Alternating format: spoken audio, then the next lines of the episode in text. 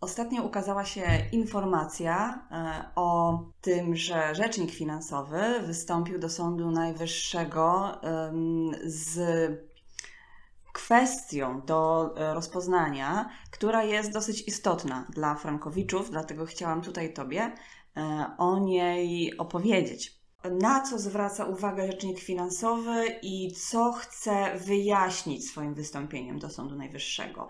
E, kwestię, która faktycznie rodzi jedne z największych obecnie problemów w praktyce, w procesach o unieważnienie tak, umów frankowych albo o zapłatę z tytułu e, umów kredytu e, frankowego. Chodzi o dwie e, kwestie. Czy sądy powinny stosować tak zwaną teorię salda, czy tak zwaną teorię dwóch kondycji? Obecnie mamy taką sytuację, że w orzecznictwie występuje rozbieżność. Czyli są sędziowie, którzy opowiadają się za zastosowaniem teorii Salda i są sędziowie, którzy opowiadają się za zastosowaniem teorii dwóch kondykcji. To jest sytuacja normalna w polskim sądownictwie.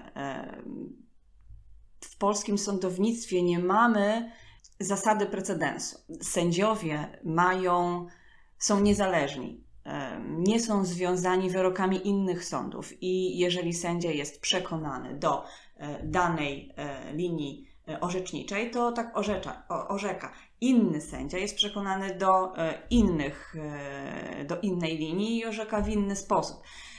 I po to mamy w naszym systemie prawa Sąd Najwyższy, aby takie kwestie ujednolicał, bo nie jest pożądanym taki stan w wymiarze sprawiedliwości, że dwie identyczne sytuacje są rozstrzygane na dwa różne sposoby. Dlatego nasz system to przewiduje e, i zadaniem Sądu Najwyższego jest e, w takich sytuacjach rozstrzyganie, która z tych dwóch linii orzeczniczych jest prawidłowa. Dlatego działanie sądu, działanie rzecznika finansowego y, jest jak najbardziej, najbardziej tutaj pomocne dla, dla kredytobiorców, bo rozjaśni im sytuację. A żeby pokazać Tobie, na czym w ogóle polega problem, to musisz najpierw wiedzieć, czym jest teoria Salda i teoria dwóch kondykcji.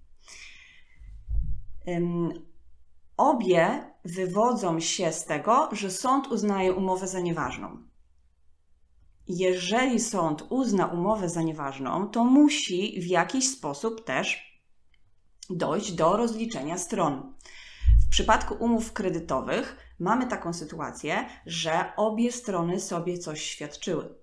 Bank wypłacił kwotę kredytu e, konsumentowi, natomiast konsument spłacał albo nadal spłaca raty kredytu.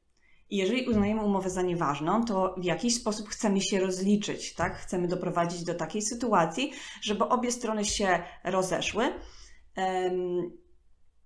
I teoria salda i teoria dwóch kondykcji mówi o tym, jak w praktyce doprowadzić do rozliczenia tych dwóch stron. Teoria dwóch kondykcji mówi, że mm, obie strony mają niezależne wobec siebie roszczenia. Czyli w praktyce kredytobiorca może wystąpić do sądu z roszczeniem przeciwko bankowi o zapłatę wszystkiego, co świadczył do tej pory z tytułu e, umowy kredytu do banku. I sąd powinien mu tą kwotę zasądzić, ponieważ bank ma swoje niezależne roszczenie o wypłatę przez kredytobiorcę, o zwrot przez kredytobiorcę e, kwoty, którą wypłacił tytułem e, kwoty kredytu.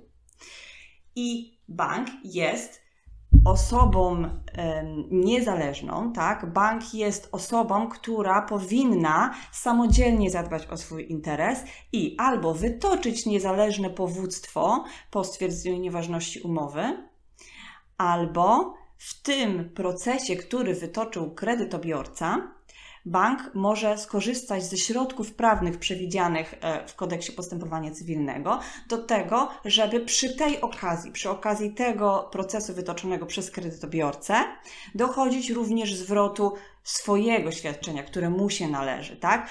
To jest zarzut potrącenia, tak? E, to jest powództwo wzajemne. I nie, niejako teoria dwóch kondycji mówi, że sąd nie powinien wyręczać tutaj drugiej strony w dochodzeniu jej praw tak? że jeżeli uznajemy umowę za nieważną, to mamy dwa niezależne roszczenia. Roszczenia konsumenta o zwrot wszystkiego, co wpłacił do banku i roszczenie banku o zwrot wszystkiego, co wypłacił konsumentowi. W związku z tym, jeżeli konsument występuje o stwierdzenie nieważności umowy i zwrot wszystkiego, co wpłacił do banku, to mu się to należy. Sąd powinien tą kwotę mu zasądzić. Natomiast co z tym zrobi bank, to już jest jego kwestia. On powinien albo wytoczyć niezależne powództwo po stwierdzeniu nieważności umowy, albo w ramach e, powództwa wytoczonego przez e, klienta domagać się również zwrotu świadczeń, które on wypłacił konsumentowi. Natomiast teoria salda mówi, że sąd, tak w uproszczeniu, że sąd powinien z urzędu doprowadzić do potrącenia świadczeń między stronami. Do czego to będzie prowadzić? Jeżeli klient ma nadpłatę, czyli otrzymał od banku mniej złotówek niż wpłacił, to sąd zasądzi mu tylko tą nadpłatę, stwierdzi nieważność umowy i zasądzi tylko tą nadpłatę. Natomiast jeżeli e, konsument wpłacił do banku mniej złotówek niż od banku otrzymał, to sąd oddali roszczenie jego o zapłatę. Czyli sąd przy teorii salda doprowadza z urzędu do rozliczenia stron. Nie czeka na akcję ze strony banku, tylko potrąca mm, niezależnie od tego, jak zachowa się bank. Obecnie sprawy właśnie w tym zakresie mogą trwać e, dłużej, czyli w momencie, gdy nie mamy pewności, czy powinna być zastosowana teoria salda, czy teoria dwóch kondykcji. Kiedy będziemy mieli jasność, to kolejna kwestia w sprawach frankowych zostanie ustalona e, i będziemy mieli większą pewność, e, że mm, dojdzie do jednolitości w orzecznictwie i do przyspieszenia też procesów frankowych.